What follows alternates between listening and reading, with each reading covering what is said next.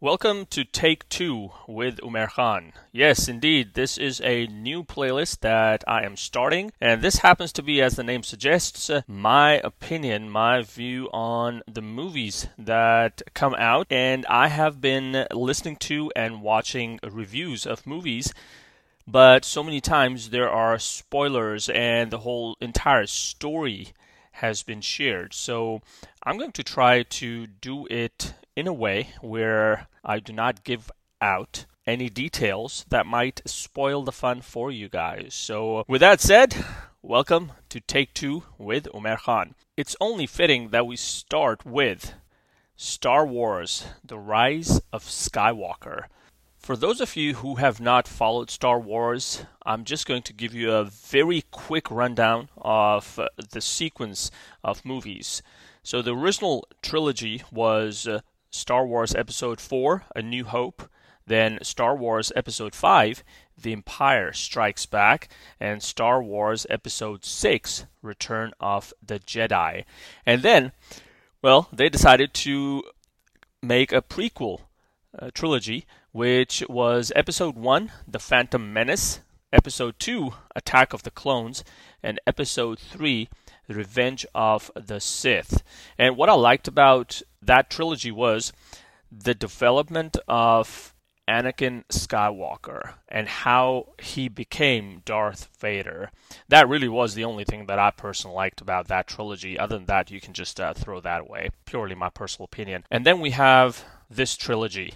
Episode 7, The Force Awakens, Episode 8, The Last Jedi, and Episode 9, the very recent the Rise of Skywalker, which in Star Wars timeline is 35 years after A New Hope. And uh, let me also just uh, include two standalone movies.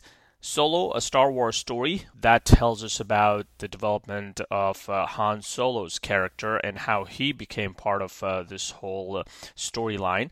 And we have Rogue One, that is just before a New Hope starts. So these two movies uh, have become part of the storyline, and I already see another individual movie based on what I heard a few dialogues in The Rise of Skywalker.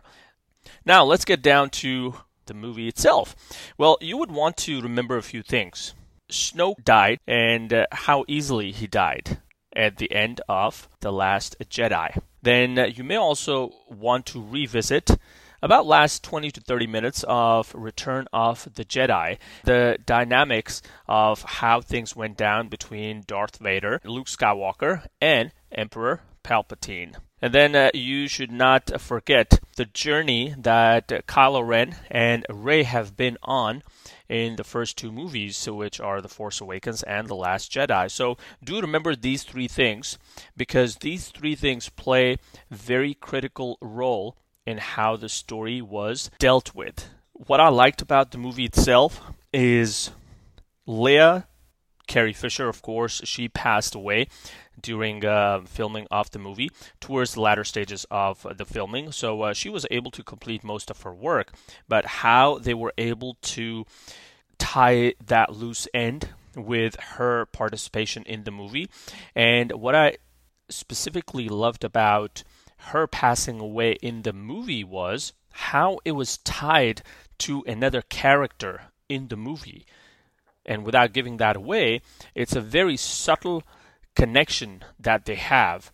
Those couple of scenes, the connection with the force, you want to call, with the family, let's call it the force, it just signifies the relationship between those two characters, the conflict of the relationship, plus the evolution that leads to the ultimate demise of Leia slash Carrie Fisher.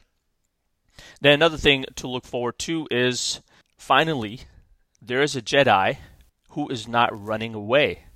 Because what happened? Obi Wan ran away, solitude, exile, self imposed exile. Yoda, in exile, I must go. And he went into exile till um, Luke Skywalker went to him and uh, asked him to train him. And then coming back to Rey, Is she a Skywalker? Is she not a Skywalker? Is she a Jedi? Does she run? So finally, there is something where we don't see someone running away. How that happens, how the story deals with that, is there any other entity that helps this out in the movie? That is to be seen. And who is Rey? We have seen over the course of last two movies that there have been flashbacks. Uh, she has been counting days on Jakku, but uh, she hasn't seen anyone come back for her. So uh, there are a lot of hints leading up to the final reveal of where Rey comes from and who she is. And uh, you kind of get the sense of where it's leading about 20 minutes before the bomb's about to be dropped, but uh, it is well worth the time spent. Then, what I really think about the movie is that it is a bittersweet love story. Now, I'm going to cop a lot of flack from a lot of Star Wars fans. How in the world can you classify this trilogy as a love story? Well, hear me out. The two characters that started The Force Awakens, went through The Last Jedi, and then ultimately are working in The Rise of Skywalker. Rey and Kylo Ren. What happens? Is there anything tying them other than just the Force? So that is the reason I call it a bittersweet love story. And then Kylo Ren or Ben Solo's journey from being Ben Solo, from being a trainee of Luke Skywalker, moving over to the dark side, becoming Kylo Ren, going through Last Jedi, having that uh, chemistry with Rey, and then transitioning into the Rise of Skywalker. So that journey really lends, and the way he has carried himself through the rise of Skywalker gives me at least a lot of satisfaction that okay finally he did justice to his role. So i personally liked how he dealt with everything and how his role was written. I may have wanted certain different variations in the last uh, movie the rise of skywalker but i'm not the director. All in all that was the single most important part in the movie where i could see a sense of closure in how his character was treated. So, a few things.